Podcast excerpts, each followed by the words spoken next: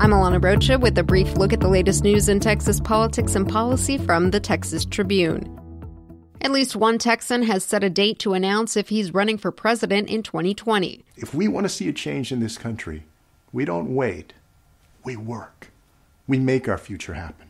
In a video published Wednesday and at a news conference that followed in the afternoon, Julian Castro announced that he had formed a presidential exploratory committee and would make his decision known on January 12th.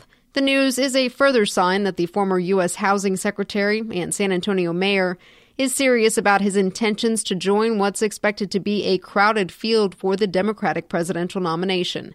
A roster that could include fellow Texan Congressman Beto O'Rourke of El Paso, who's being urged to run after his closer than expected race against U.S. Senator Ted Cruz.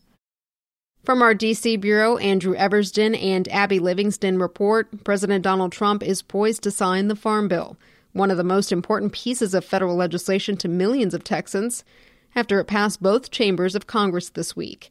The massive spending measure will provide $867 billion over 10 years to subsidize farming and nutrition. The previous funding bill expired months ago amid contentious debate over a GOP effort to put increased work requirements on recipients of SNAP, formerly known as food stamps. It was a move that the party largely backed away from in recent weeks, but even Texas Republicans who voted for the bill complained that such a provision was not eventually included. Eversden and Livingston write that passage was no easy task, but it is the crowning legislative success for Midland Republican Mike Conaway's tenure as chairman of the House Agriculture Committee. Texas U.S. Senators John Cornyn and Ted Cruz and Representative Will Hurd have co authored a bill to help identify remains found in border counties when undocumented immigrants die in the brush and help those counties with the cost of handling the remains. Julian Aguilar reports from El Paso on the Missing Persons and Unidentified Remains Act of 2018, which would allow border counties to apply for federal grants to help identify bodies of undocumented immigrants. The death toll among undocumented immigrants gained national notoriety in 2014 when the remains of dozens of unidentified migrants were unearthed at a cemetery in Falfurrias in Brooks County.